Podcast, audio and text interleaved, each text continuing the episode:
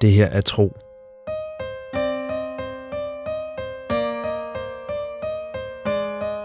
En eventyrlig podcast-fortælling i 55 afsnit.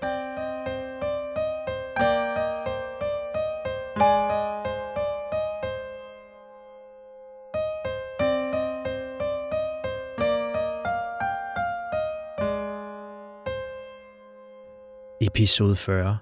Et snigende mørke. Høvdingens sal vil udgøre et naturligt centrum i myrene, hvis det ikke var for den store bro over floden Pau, der fungerer som bindeled mellem byens to dele. Til forskel fra Milanes horn, hvor høvdingens sal er hævet over de andre hytter i byen og fremstår som et aflukket sted, hvor tunge beslutninger kan træffes væk fra nysgerrige øjne, ja, så er Myrnes udgave af høvdingens bolig en åben sal, som man kan træde direkte ind i gennem en af de mange høje velvinger, dannet af slyngplanter og blomsterranker. I salen, som er lukket af mod himlen af trækroner, der møder hinanden, former grene sædepladser og små borer, hvor høvdingeparet kan tage imod Myrnes folk, eller holde råd med byens øvrige ledelse. Allerbagerst i salen er der et lille aflukke, hvor høvdingenfamilien sover og har deres personlige ejendel. Det er her, de finder høvding Arba Yrlurs datter. Hun sidder ret op og ned på sit soveleje, fuldt påklædt og med det grånende hår flettet sammen i en knold i nakken. Som Venele har beskrevet, sidder hun med et skovhjerte i hænderne. Hendes øjne og fingre følger de bløde mønstre i smykkets æggeformede træoverflade, mens hendes mund åbner og lukker sig. Men der kommer ikke en lyd fra hende, og hun ser ikke op, da hendes datter og det lille selskab træder ind.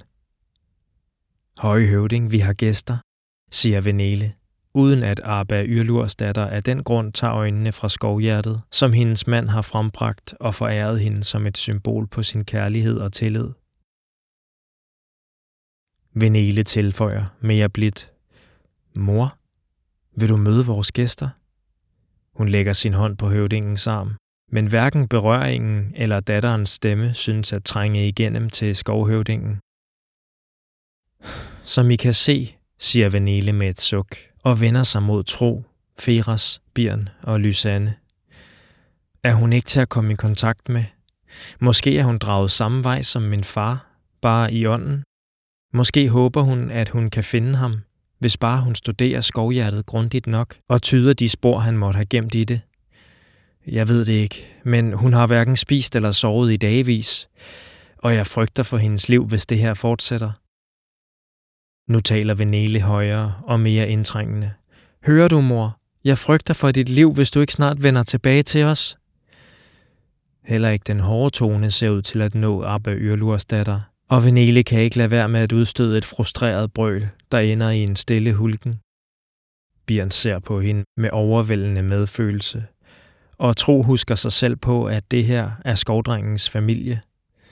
De har muligvis ikke haft meget kontakt, men de har samme blod i årene og deler en fælles historie. Og selvom Bjørn har ønsket at gøre op med sin far og mor og de forventninger, der er til ham, gør det ondt på ham, når et af hans familiemedlemmer er i nød. Han rækker ud efter hende, men Venele trækker armen til sig og siger stift. Værsgo, jeg har ført jer til hende, og som I kan se, er der ikke noget at stille op. Vi takker mange gange, siger Feras, og bukker for den siddende høvding. Denne gang er han forberedt på, at den fjerprydede hat vil falde af, så han holder let på den, mens hans anden arm hviler på brystet. Høje høvding, det er Feras, der er kommet til skovens perle, og må jeg som hver gang sige, at mine øjne har længtes efter at se denne skønne stad, og gå blandt dens indbyggere endnu en gang.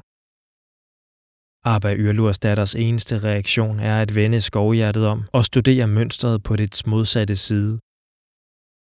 Som altid har jeg kæren lastet med varer, der kan komme myrnes folk til gode, men jeg forstår, at der i disse svære tider er truffet en beslutning om ikke at tillade handel med udefrakommende, en beslutning, du dog kan ændre, højhøvding.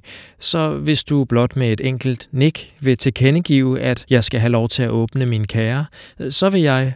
Feras! Tro stiger vredt på ham. Der er vigtigere ting på spil end dine forretninger. Høje høvding, Tro samler hænderne og bøjer hovedet. Mit navn er Tro, og jeg er kommet for at møde høvdingemanden. Lav Milanes søn har vist sig for mig i et syn og overbevist mig om, at jeg må finde ham. Jeg tror, at livet i skovene, på sletterne, i floden og måske også alle andre steder er afhængig af, at jeg lærer, hvad din mand har at fortælle. Kan du sige noget som helst, der kan føre mig på sporet af ham? Høvdingens øjne følger en udskæring i skovhjertet, og hendes mund åbner sig som for at forme et ord, men ingen lyd kommer fra hende. Venele Yrlurs datter ryster på hovedet. Det er nyttesløst, ligesom jeg fortalte jer. I vil ikke forstyrre hende mere. Det er uværdigt. Høvdingedatteren viser dem udgangen. Vent, et sidste forsøg. Lad mig prøve at række ud til hende med mine evner. Tro ser indtrængende på Venele. Lysanne gisper. Det er for farligt, Tro. Vi er for tæt på mørket i floden. Du vil suges ned i det. Vandpigen ser bange ud. Næsten lige så red, som da de stod på broen for lidt siden og så ned i vandet. De var på vej til høvdingens sal, anført af Venele, og måtte krydse broen for at komme dertil. Midt på broen gjorde de holdt. Det var herfra, du sprang, i min drøm, sagde Tro til Lysanne. Og aldrig kom op igen, tilføjede Bjørn. Skovdrengen stak hovedet ud over broens kant og så direkte ned i flodens vand, som fangede solens stråler i et sølvglimtende brus. Er I sikre på, der er noget dernede? Tro havde rystet på hovedet. Jeg er ikke sikker på noget. Jeg ved bare, hvad jeg har set i mine drømme og med mine evner. At et mørke har taget bolig dernede og breder sig dag for dag. Feras havde dasket Lysanne i ryggen og udbrudt. Har du lyst til en svømmetur, min pige? Men Lysanne havde ikke kunnet se det morsomme i situationen. Vreden og frygten stod tydeligt at læse i hendes skulende blik, da hun svarede Feras. Pas på, du ikke selv kommer ud og svømme, gamle mand. Nogle folk kan ikke tage en spøj, havde den omrejsende mumlet, inden han havde hoppet og vinket. Der står Baggal og æder det meste af underskoven. Kan I se ham? Baggal! Det store dyr stod ganske rigtigt der, hvor de havde forladt det sammen med kæren, inden de var blevet ført op til skovbyen. Det græssede og løftede ikke engang hovedet, da dets herre råbte på det. Og Tro kunne ikke lade være med at tænke, om det hele var noget, han bildte sig ind. Hvis floden rummede en frygtelig trussel, som fik folk til at forsvinde og ødelagde selve altets grundlag for liv, hvordan kunne langnæsen så stå lige så fredeligt og fylde maven ved siden af den? Jeg skal ikke derned, havde Lysanne sagt med en gysen, og Tro havde bakket hende op. Selvom alting så smukt ud på overfladen, så var noget galt lige nedenunder, og han ville meget nødigt gense drømmen, hvor han, Birn og Feras forgæves spejtede efter vandpigen, som aldrig kom op af vandet igen. Nu, i det lille aflukke bag høvdingens sal, ser Tro igen det mystiske mørke for sig, og han husker fornemmelsen af, at det hæv i ham og nær havde trukket ham med. Jeg er stærkere end i går, og jeg er forberedt på den kraft, der vil møde mig. Jeg kan godt, siger Tro til sine venner. Så ser han bønfaldende på Venele. Et sidste forsøg, sukker hun. Tro nikker alvorligt og sætter sig foran høvdingen. Han tager en dyb indånding og lukker øjnene. Så rækker han ud med sin bevidsthed – og fokuserer på skikkelsen foran sig. Langsomt tager mørket form til et rødt omrids af Abba Yrlurs datter. Det er et levende væsen, han sidder foran, men livsflammen brænder svagt. Han fornemmer en voldsom sorg, som fortrænger livet og truer med helt at ødelægge det. Han mærker samtidig, at han ikke kan gøre noget ved denne sorg. Alligevel rækker han ud med sin bevidsthed og forsøger at give skikkelsen af sin styrke og det er faktisk som om, han kan få livets flamme til at blusse op, så de røde prikker af energi begynder at pulsere. Han har dog kun netop fået pustet lidt til skikkelsen, da han bemærker et andet mørke komme snigende. Ikke det bløde, rødlige mørke, men det skræmmende sorte, han nu har set mange gange. Det glider ind under velvingerne i høvdingens sal og flyder ned af slyngplanterne på vej mod ham. Og hvis det når ham, vil det begynde at trække i ham, indtil han er helt opslugt af dets kraft. Vil han så forsvinde, ligesom det er sket for Lav og Dalia, ligesom det hente alle de folk for så mange år siden? Nej, udbryder han og bider tænderne fast sammen. Han vil ikke lade det ske. Ikke i dag. Der er stadig meget, han mangler at udrette. Han lader sin egen livskraft blusse op og bemærker, hvordan det også får det røde lys i skikkelsen foran ham til at blive stærkere. Nu ser han også skovhjertet i høvdingens hænder med sine evner, og han mærker den kraft, der er i det.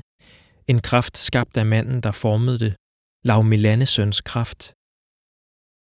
Han lægger sine hænder om høvdingens, og sammen holder de skovhjertet, der nu skinner med et blegrosa lys, som får mørket til at krybe tilbage til skyggerne.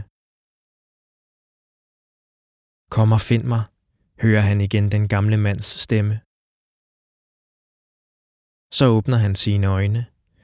Han sidder foran høvding Arba Yrlursdatter og holder om hendes hænder med skovhjertet. Der løber en tårer ned af hendes kind. Omkring ham står hans rejsefælder og høvdingens datter. Alle stiger, men ingen siger en lyd. Så synker høvdingen sammen. Mor, råber Venele og skynder sig at gribe den ældre kvinde, som falder livløs om i hendes arme. Hvad har du gjort? Råber hun anklagende til tro. Slettedrengen sidder helt roligt, stadig med høvdingens hænder i sine. Jeg ved, hvor han er, siger han bare. Sådan slutter denne episode af Tro.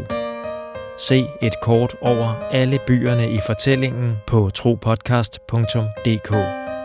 Her kan du også se Christian Funders flotte illustrationer. Tro er skrevet, indtalt og produceret af mig. Jeg hedder Mikkel Prytz, og jeg håber, du vil lytte med næste gang.